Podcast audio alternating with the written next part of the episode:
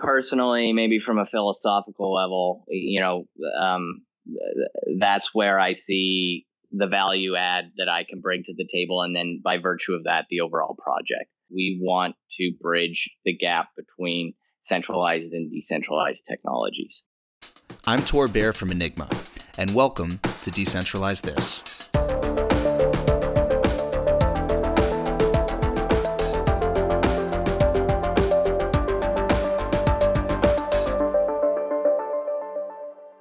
Hello, hello, and welcome to another episode of Decentralize This presented by Enigma. I'm Tor Bair, I'm the head of growth for Enigma, and we are back after a brief hiatus for the holiday season. Uh, I hope you all had good holidays.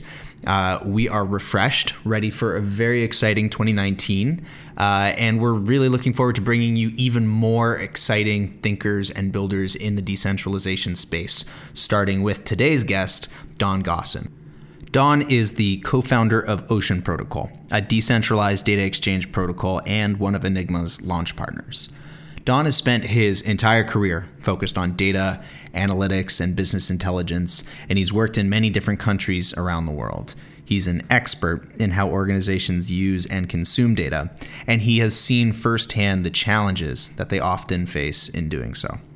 On this episode, Don's going to talk with me about data provenance and privacy, how to bridge the established centralized world and emerging decentralized systems, how organizations can embrace blockchain based data solutions, and the critical importance of making the decentralization space more collaborative and less tribal.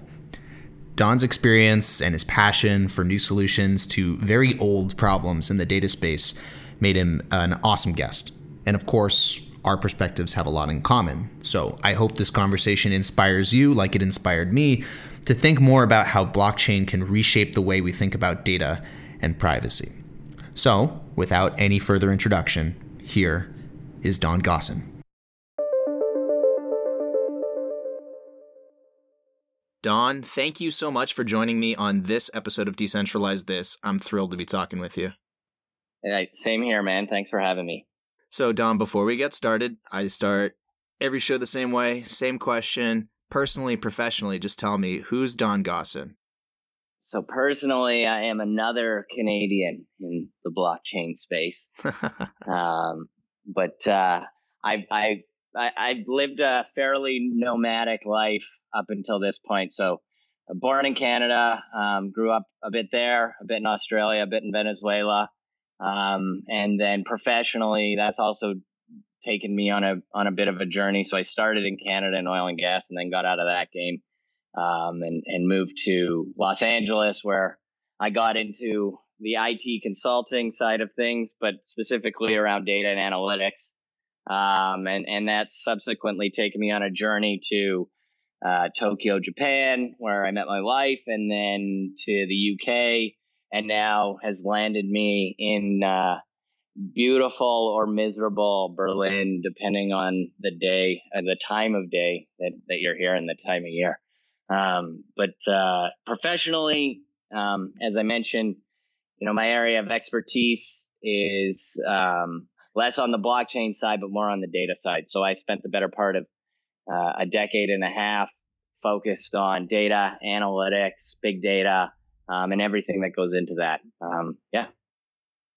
No, it's awesome. I I can certainly see how you've gotten a global perspective over your uh, over your personal life. I have not really spent much time living myself outside the US. I'm curious how you think like that international perspective has been really shaping things for you.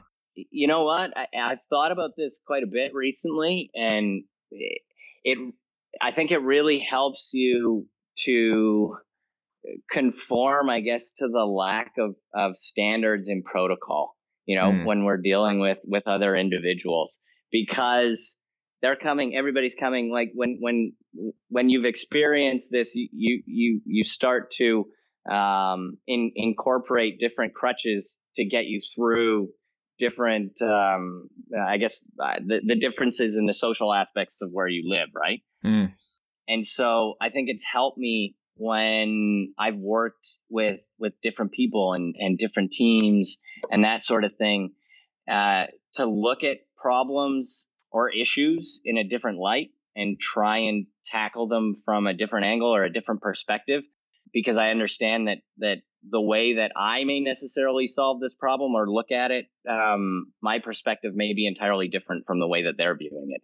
Right. Um, so that in and of itself, I think it has has helped quite a bit in in what I've done and where I've been during my career and and the people that I've met along the way. Yeah, and you have done quite a bit. I would love to talk more about your history, especially in the data space and how it's now shaping sure. the way that you're playing in the blockchain crypto sort of space. I'm just curious, how did you how did you sort of get into the the blockchain side of things, having had this background that was more focused on data and analytics? Yeah. So, I mean, it's it's kind of an interesting story. I mean, I guess from my perspective it is, but so when I was in in Japan, um, I moved there in in 2011, and that was when uh, crypto was really starting to take a foothold, uh, specifically in Tokyo. So, like late 2011, early 2012, you started to see like crypto ATMs, uh, Bitcoin in particular ATMs in in stores and stuff like that. Obviously, Mount Gox was was based there, mm-hmm. so I just being exposed to it from that point of view started to get interested in, in what is this technology? How does it work? But it was more from like the crypto economic side of things. Mm-hmm. At that point in time, I didn't see really the connection to the data side. Um, and then obviously Mount Gox blew up and I thought, oh, well, that's that. That, you know, that uh, flash in the pan is over and kind of forgot about it until I was, I, I transferred to the UK um, to lead the the big data and analytics team in the UK for the company. It was a big Japanese multinational service provider um, to lead their their big data and analytics practice in the UK. And colleagues of mine in the financial services division were running this um, like blockchain conference.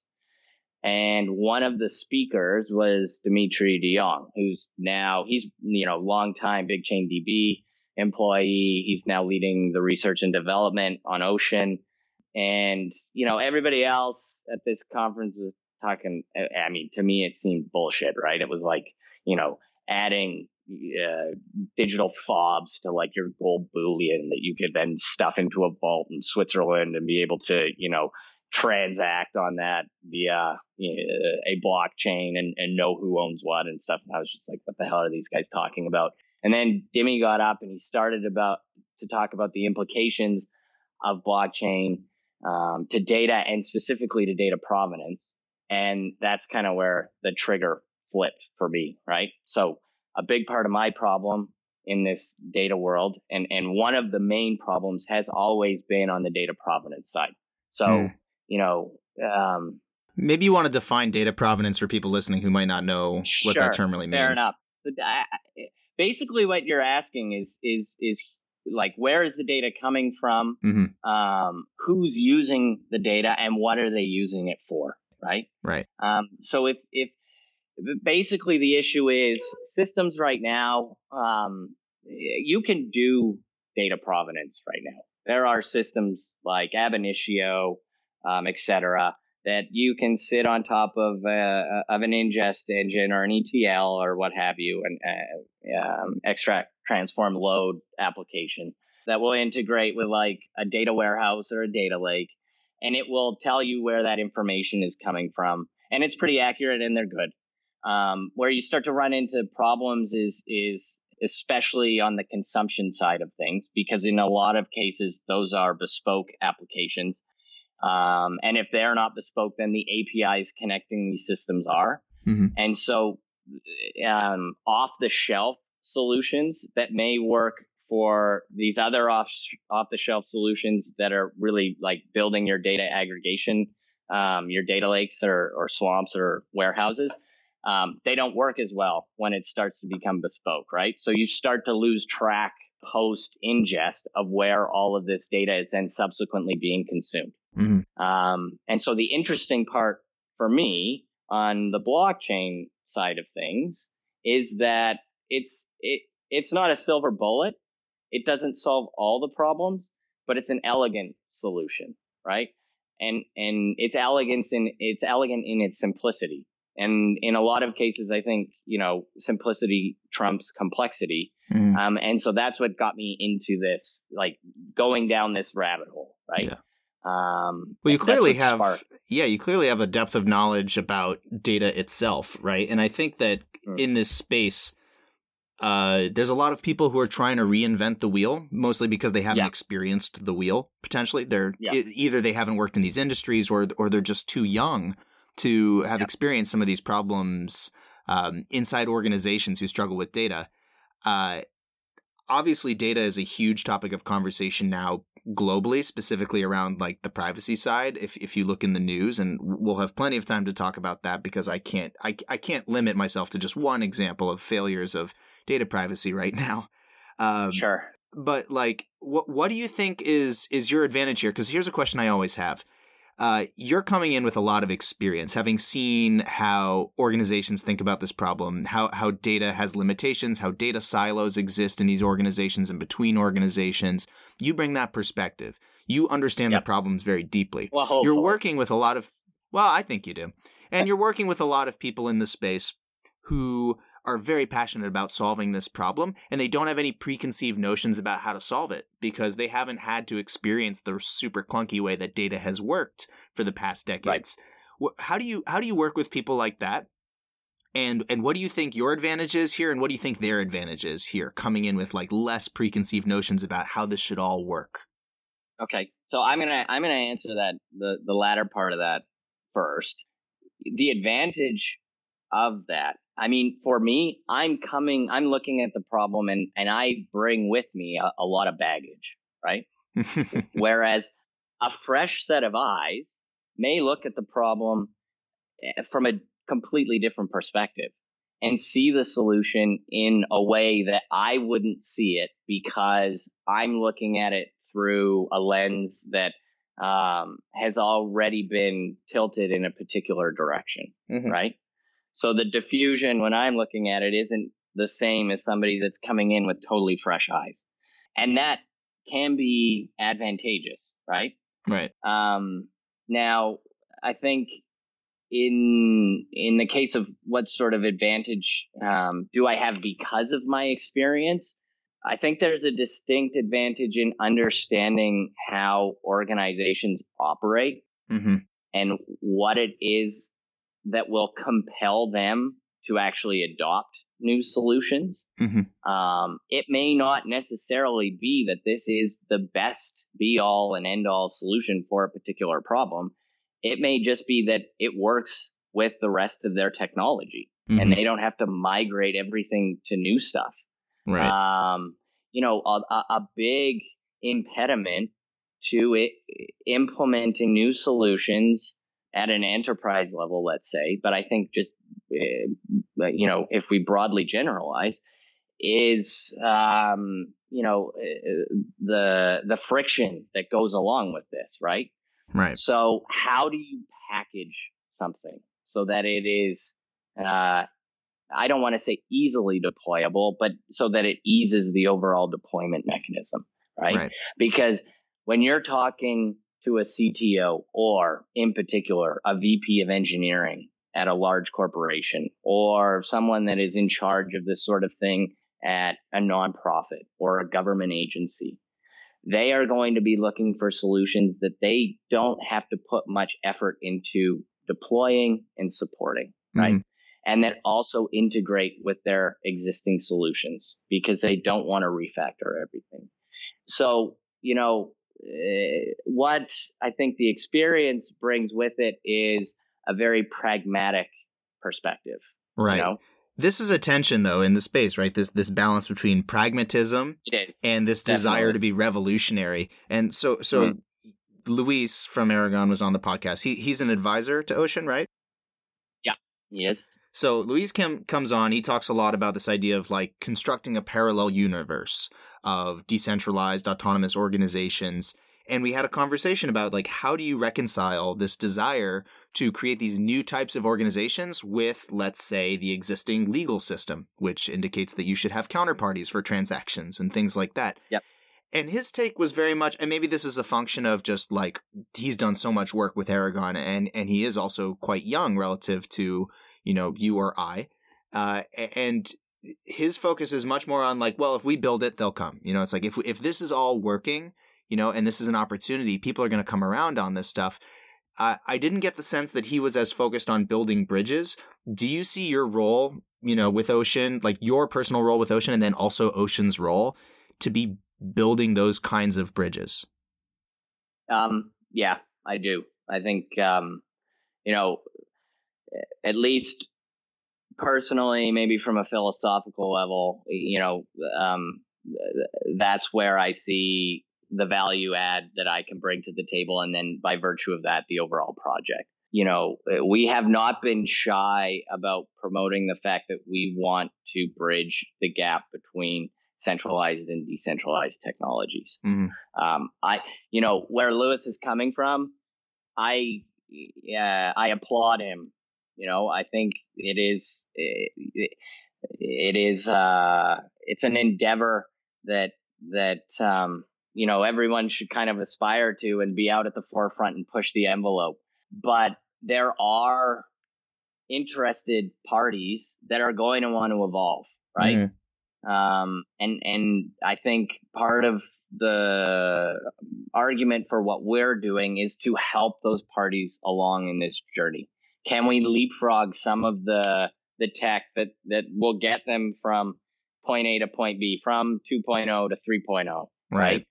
But but I think there is there is a rationale there for providing assistance. I mean, a lot of the uh, a lot of what I did prior to joining were uh, was working on digital transformation projects, right? Right. Taking non-digital native, and that's really valuable yeah, experience. Yeah, exactly. So taking non-digital native companies, mm-hmm. digital, right? Right. Um, you know, it, it, it, and I, I I feel like this is a natural evolution um for for that for that type of work that I was doing. That was a nice lead in to what I'm now doing, right? Right. Um, and it, it some companies get it, some are really vested and and want to get it right and are willing to to try if there uh, try again if there were failures. Some don't, and it's you know that's also a good learning experience. Understanding which companies and or you know oftentimes it's it's industries on mass yeah. that just you know their their feet are caught in the mud and you know from our perspective that's a good thing because then we understand yeah maybe we don't want to necessarily focus on on that area right, right. because it may not change yeah, yeah. I, I, think in many ways like ocean and enigma are, are in very similar positions having you yeah. know teams where we have a lot more business experience maybe than some uh, but we also do have very strong visionary positions for like what the future of data can and should look like and we try to evangelize that for these you know web 2.0 or even like you know people who haven't even reached that point yet right to these companies to help them see that there that there is a better way and one thing that we're running into uh, is you know we're having these conversations now with companies that are very cognizant of these data privacy issues. And they know that if they mess up on a on, on, a large scale now it might have been something that could have been covered up before and now it's front page news. And now right. you know if you're facebook you're getting tra- dragged before not one not two but like 20 different international tribunals or whatever to to sort of justify how you've been doing your entire business model so yeah. L- let's talk a little bit about the ways in which you think like oceans technology can can help these companies, you know, it, it's not just about like moving into the new millennium, right? Like and modernizing. It's also about liability. They're now tremendously yeah. liable for the ways in which they're using, misusing, leaking data. Like that's that's well, deeply concerning. Look, eh, from my perspective, the shitty part about all of this, right, is I mean, it boils down to a lack of provenance, you know, mm. and by mm. virtue of that, a lack of transparency. Right. Um, how much of that is structural, and how much of that is just like exactly? I mean, this is the question for a Marriott. In large part, I think mm-hmm. it's structural, right? They have, they probably have. I don't want to speak for them, but you know, chances are they have issues with just being able to clarify the provenance of the of the data that was exposed, right? right. So they don't know how necessarily how far down the rabbit hole that access that breach went, right? I, I mean, that may not be the case for Marriott. I'm speculating. Right. Um, but in, in, in a lot of cases, that is the issue. So, so the alternative there, right, in order to prevent these types of breaches is you just lock everything up, right? Mm-hmm. Um, in the case of a, of a Facebook or a Google, like the FAANGs and the BATs, right? Because they're digital natives. Yeah. Um, their clarity around the the data and the access points and the overall provenance will be a lot better. Um, and so I think some of that is just the like uh, subterfuge, right? Like they're Mhm. just obfuscating for the sake of obfuscating. Yeah. Um, Well, it's going to be and, interesting and, to and see. part of it is because I think it's you know maybe it is because I don't know it- it's a bit malicious in in terms of the actions that they're taking. I Right. you know I don't know. Um, Well, let's be Yeah. visionaries for a second. Like, I, I- I don't want to force you into the position of a pragmatist because I think what's so exciting about this space is, like we said, we can be evangelists, we can be visionaries. Like from the perspective of these legacy companies, you know, what we're doing is super cool and new, and I want to talk about that. Like, you know, I, I don't want to talk about like Facebook's motives or or lack thereof. You know, I, I'm just more interested. Well, I kind of do, but I'm really interested in thinking about like what's possible like, what can we build if we don't take for granted that Facebook is even going to be a company in a decade? Like, what would a better Facebook look like if they were to say build on top of Ocean and Enigma? Like, well, what, I what mean, are the Trent did write a blog like a year and a half or two years ago about decentralizing Facebook and what that would look like. Yeah, what would Um, that look like? I mean, if if if you take the concept that you just flip the shares for tokens, um, I mean, then it becomes sort of this self-serving purpose where you're trying to get the coins out to as many people as possible, and that means you know providing as much transparency as the, the, the that um, the, that subset of token holders demands, right? Mhm. um, and then gradually you, you've sort of got this disintermediation of the overall corporate structure, right? And then Yeah. it just doesn't make sense to have a, a centralized governance mechanism. But you know, um, I guess from a from a visionary point of view, you know, um, I part of this is evangelizing the the overall message, right? Like while these problems are front and center, I don't think most people understand that there are solutions either present or coming down the pipe that can help reduce the, the, the impact and or you know negate the problem from the very beginning Mhm. um, eh, you know, when people think blockchain, they immediately think crypto, and you know that is sort of uh, uh, a, a, an additional component to the solution. It's like something that that, in my opinion, helps drive adoption because it can provide an incentive mechanism, but it isn't core to a provenance problem, right? Right. You're describing a pretty massive educational initiative though, right? Like you you need people to first be paying attention to the problem, then they need to be listening to hear about the solutions, and then you need to be cutting through any preconceived notions they might have about the technology involved in these potential solutions. Like it's been a real challenge. I think, but I think the way you do that, right, is is by deploying solutions that work, right? Mhm. You don't necessarily have to tackle every nuance of of the the argument or the problem. Right. Um, but what you do need to show is is something that works, Right. right? I, I mean, we could we could flip the argument, or we could flip the example a little bit, right? Uh, you know, you take application like enterprise level applications um, from the early 2000s, let's say, or or throughout the knots, right? Mhm. And then along came social media technology and our cell phones and you know uh, mobile apps and stuff like that and the sophistication of the user experience. Like think about how shitty the experience was back in the mid 2000s with like your your enterprise level software versus what it is now right Mhm. and that was driven out of this sort of paradigm shift where people recognize no these solutions these applications that we're using at an enterprise level don't need to be so shitty. Because i'm using awesome apps on my phone or you know in uh, within social the realms of social media right? It's the same sort of concept right? Get the technology out there get people to understand that oh yeah you know what? I can actually take control of certain aspects of my uh, like self sovereign data Mm-hmm. um and once that that paradigm starts to shift i think it'll snowball and so you don't necessarily need to have this huge ed- educational uh, initiative up front. right. It can happen in conjunction with the release of, of the technology. So what does the release of that technology look like? What is the what is the beginning before the thing like rolls down the hill? What does that initial little snowball look like? Good question. Um, We got to start somewhere. I mean, I completely agree with you when you say that like the solution is usually building, right? Like and making the big problem with data and this has come up on this podcast too. The problem is that it's so intangible for people. You know, it's not it's not a physical good. It's not an app that they can touch and hold most of the time. Right. You know, it, it's just something that's being ambiently created, ambiently shared and ambiently, you know, misused.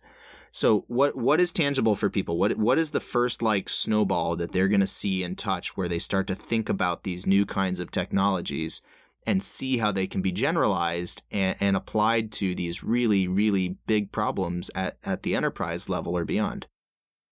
I mean, maybe I'm a bit biased because Please of, be biased. I don't mind. where I sit and and you know kind of the position or perspective. That I, I think I, a driver could be from a, a like a, a chief data officer type scenario, right? Hmm. Um, so if you look at a chief data officer, they're they're predominantly their entire existence is premised around making sure that you maintain regulatory compliance with the data, right?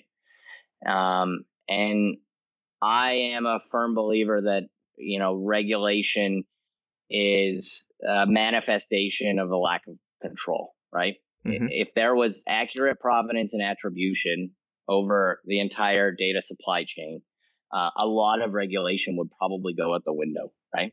Yeah. So if you can start to tackle this problem um, and provide more transparency on, you know, what's being used, where is it being used, by whom, when, um, that helps a CDO function manage the compliance and the associated risk, right?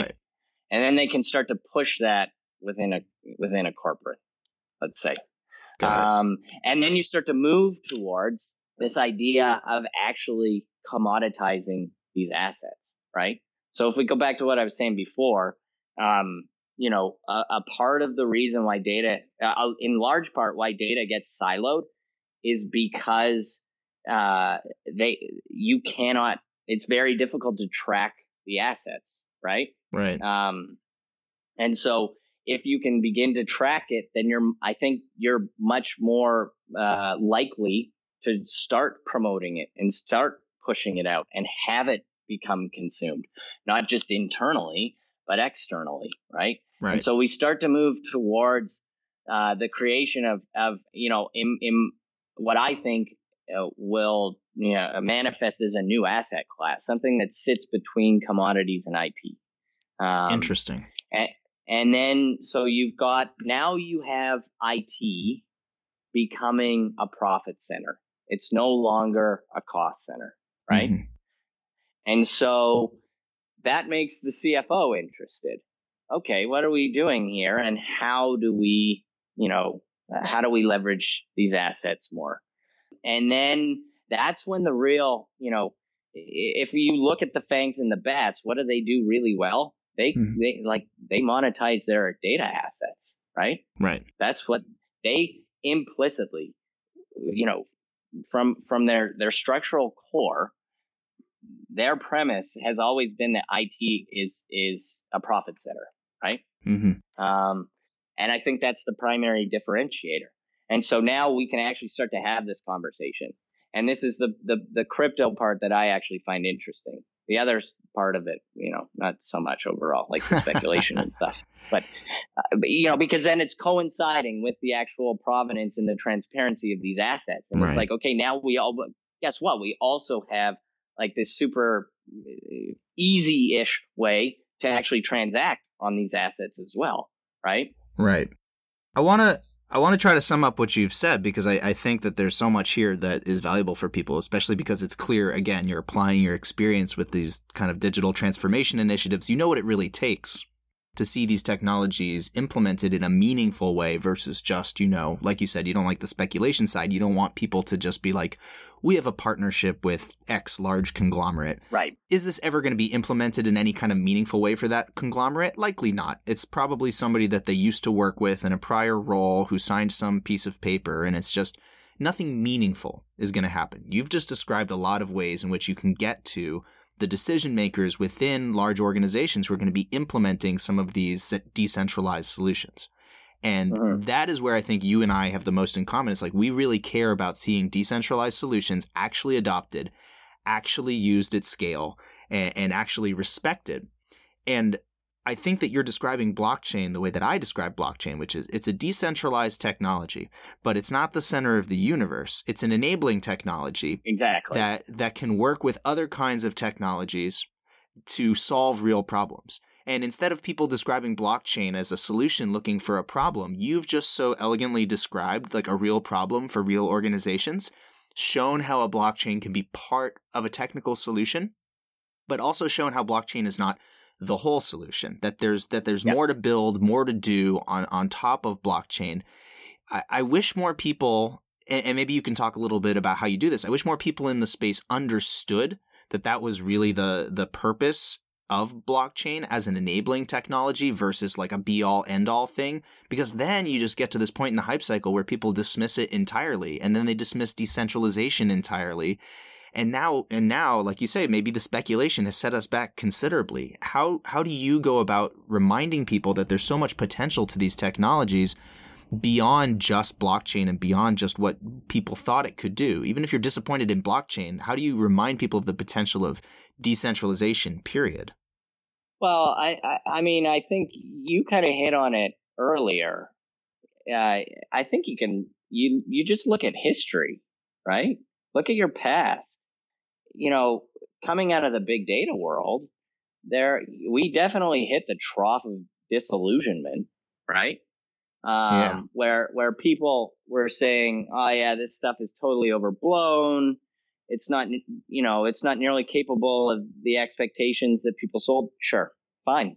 Maybe there were, you know, uh, zealots out there that were that were over promising and under delivering, but you cannot argue against the you know the the efficacy of of MPP of massive parallel processing, right? Mm-hmm. It's, it's just if you need to churn through uh, terabytes or petabytes of data, you know, you have to leverage some kind of like map reduce function or something, right? Mm-hmm. Um, you cannot do it with like a single stack. Well, I mean, you can, you can do it with an appliance. It's just going to cost you millions of dollars, right? Right. And so it, commoditizing those assets, making it available to you know the the small and medium sized guys. Yeah, that's what this stuff does, right? So you just have to look at at uh, historical precedent, right? Right. Uh, just say, look, this is what happened here, and people. I mean, people wrote off wrote off the internet, right? And, yeah. And you know, it's kind of like, look at me now, right? I'm tempted to do it right now. yeah. But I won't. Fair enough. Well, we're trying to fix it. But I think the same argument can be made for for blockchain, you know? Right. There is there is uh, too much I mean the the solution in and of itself is is I, I keep going back to the elegance of it. Um, it can help, but it is not the be all and end all. It's just another arrow in in your proverbial quiver, right? Um, it's going to work synergistically with the rest of of the tech stack that you've got, and that's kind of the approach that I think. I mean, we're taking. Um, right. Yeah. So let's talk about this idea of you know synergy and collaboration, right? Because uh, one result of the rampant speculation in in the space in the last couple of years has been this tribalism mm-hmm. has been you know people at odds about building different pieces of the web 3 stack and it, it baffles me I mean, it's it's maybe not surprising, but it's still baffling that people are more prone to fighting over ownership of something in the decentralized space. It seems like such a weird oxymoron yeah. the idea like you can own decentralization like you're you're somehow going to create a walled garden around your slice of decentralization. What what do you think is like what's going to help us become more collaborative in the next years? Because ocean is a critical piece of the stack enigma is a critical piece of the stack and we treat it like a stack. I deal with a lot of people who don't see a stack they just see you know they're, they're maximalists to some extent on some piece of the technology how can we build a more collaborative ecosystem? Because i i believe that that's one of the biggest barriers to seeing these things adopted is is there's not enough collaboration yeah i mean you and i have talked about this before. Um, we're kind of on the same page and and you know you're preaching to the choir. Um, you, you know i think how do we become more collaborative? Um, i'm not i'm not so sure. I think diversification helps. You know uh, i think if the, the the more perspectives you bring to a problem the more open you are to alternative points of view and and mm-hmm. not just looking at it through a, a singular lens. Um you know it's kind of funny because like a year ago when when you guys were kicking off and and we were um we were we were just about to kick off everybody was asking us like you know how do you guys how are you guys gonna how do you differ from enigma you know, what's your proposition? How is it any different? How are you going to be better? Blah, blah, blah. And my response was always, uh, you know, I, I, don't see them as we're not competitive propositions. We're collaborative ones, right? Like you guys are focused right. on a, on a core proposition. Um, and that helps us because when your stuff, uh, matures, we get to use it and vice versa, right? Um, you know, I don't know if it's the engineer in me or if it's just because I'm lazy. I mean, I don't want to build a fucking thing, you know. Yeah, I just want to. I just want to put it together. Um, you know, it's kind of like a jigsaw puzzle. I got what you. We, You'd rather snap together yeah, the Legos than work exactly. in the Lego factory. You know? Um, so it, it's it's like how do we all work together? How do we talk to Parity? How do we talk to Cosmos? How do we talk to you guys? Yeah. How do we talk to TrueBit? You know, um, and and right. you know, what is the bridge? What tech do we need? And then from our point of view, how do we integrate with Hortonworks or Cloudera or an Oracle distribution? You know, eh, it's it's all of this stuff. And what's the tech that we need to to build to to bridge these different systems and stuff like that? Like, there's so much stuff that needs to be done. I guess hopefully people will start right. to realize how much effort is going to go into this and how much time it's going to take. Yeah. And maybe that will be uh, the catalyst for for more collaboration. Um, I also think as you see more uh, people come into this sphere, um, there will just be like evolutionarily there will be more maturation, right? Um, yeah. You know, right now it is in large part a, a, a young person's game but at, over time as it's as the you know the situation stabilizes you, we will see more people yeah the macro conditions. Uh, um, as it stabilizes you will see more people get into the space and you know as the the technology blossoms in non-traditional areas like corporate environments you will also see more you know interaction.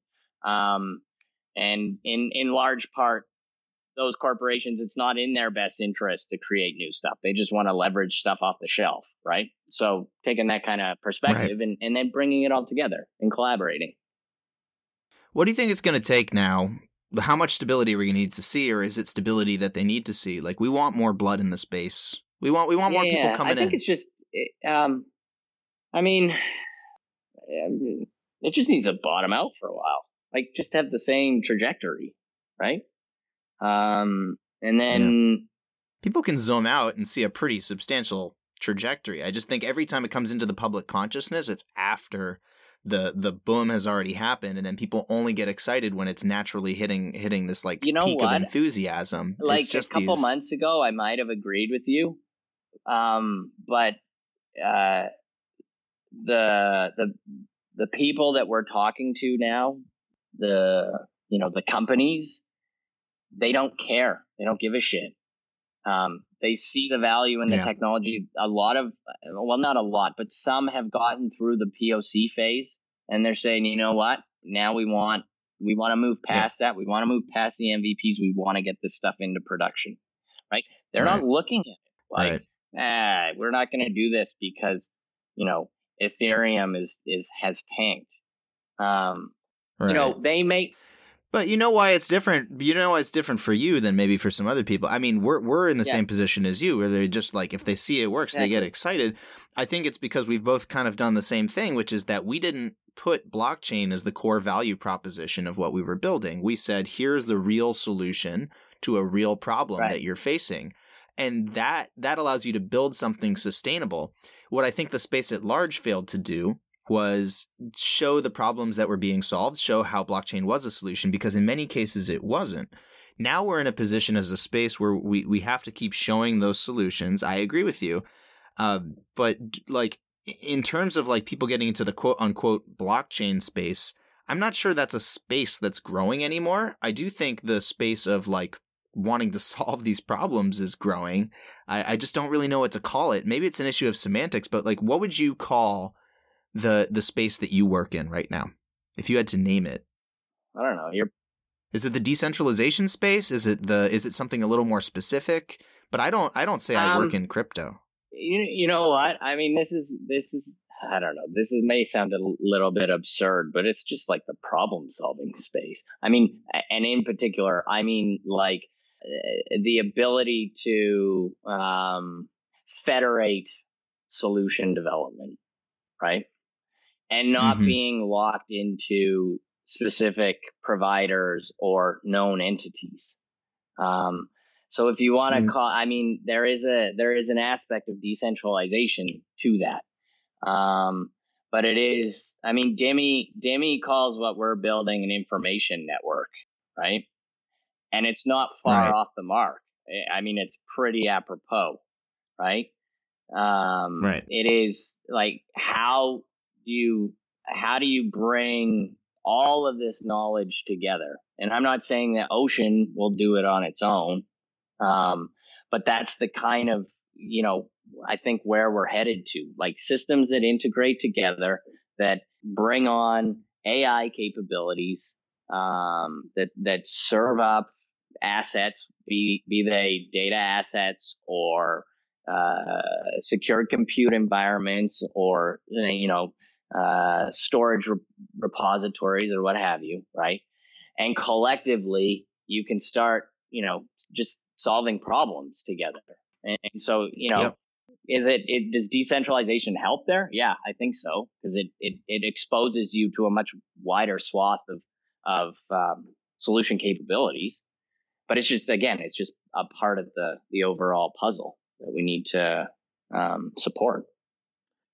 Well, you can see why I'm asking Yeah. the question, right? Because a lot of the people that you're going to be collaborating with in this space identify as working in the decentralization space or the blockchain space, or maybe they identify as working in the data space. Like they, I, I think as a as a space right now, and again, it's it's such a hard thing to try to communicate because we don't have the language around it. But that is the problem. We don't have the language anymore. Like we, everybody leaned on this word blockchain, just like they're still leaning on the word decentralization. They want it to mean something.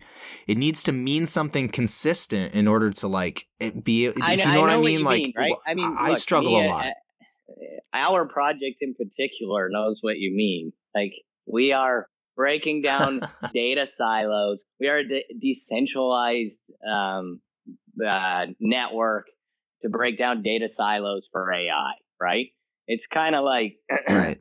you know, I had a I had a buddy that showed he he sent um our website to his brother and his brother was like, What the hell is this? Like did these guys just take buzzwords and cobble it together?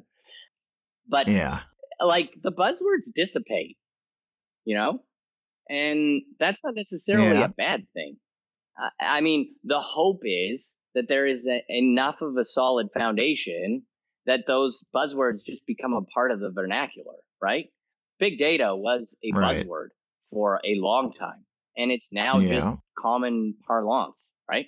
Nobody bats an eye at data. Yeah. And I think that's what, eh, like decentralization or maybe just blockchain, uh, you know, that, that, it, it, there is the possibility that that enters the overall vernacular and everybody sort of implicitly understands what it means, right?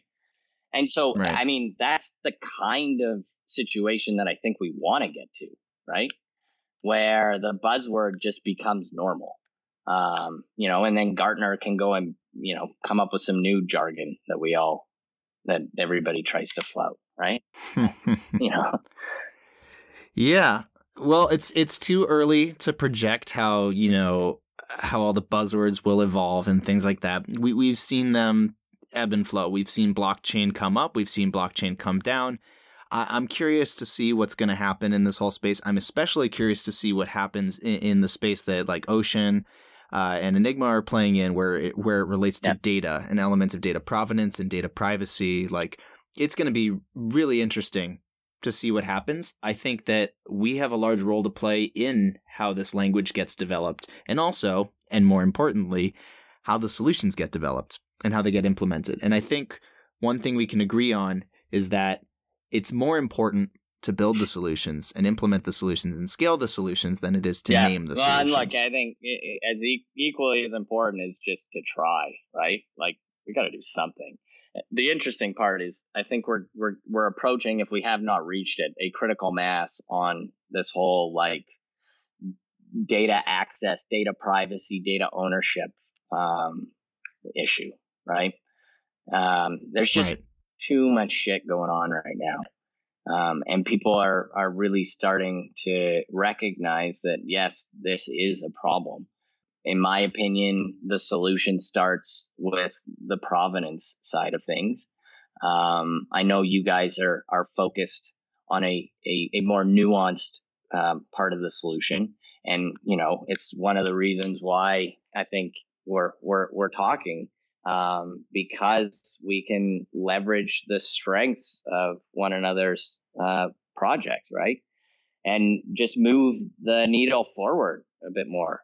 Um, and that's what we got to do, right? We, I mean, we have to, we, we've got to try and do something because obviously the, the current paradigm is, is a bit busted.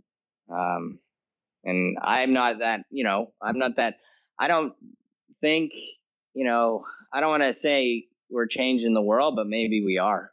Um, I like to say we are.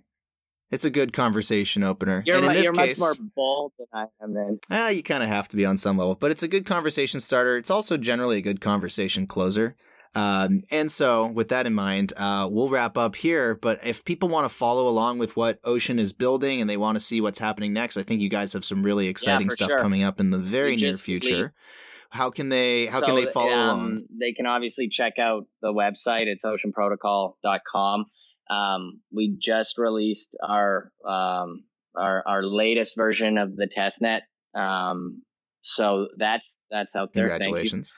uh, Trilobite. We we come up with some pretty creative names around here. So so that's out there. Um, GitHub is totally open, so anybody that wants to take part can. Um, you know, the more the merrier. Um, tutorials are on docs.oceanprotocol.com. So, you know, if you want to get kickstarted either on the back end stuff or you're looking at, at marketplaces, you know, uh, trying to uh, trying to kickstart this whole data economy and doing this together with you guys. Um, and then you know uh, we'll we're aiming to to push the main net early next year.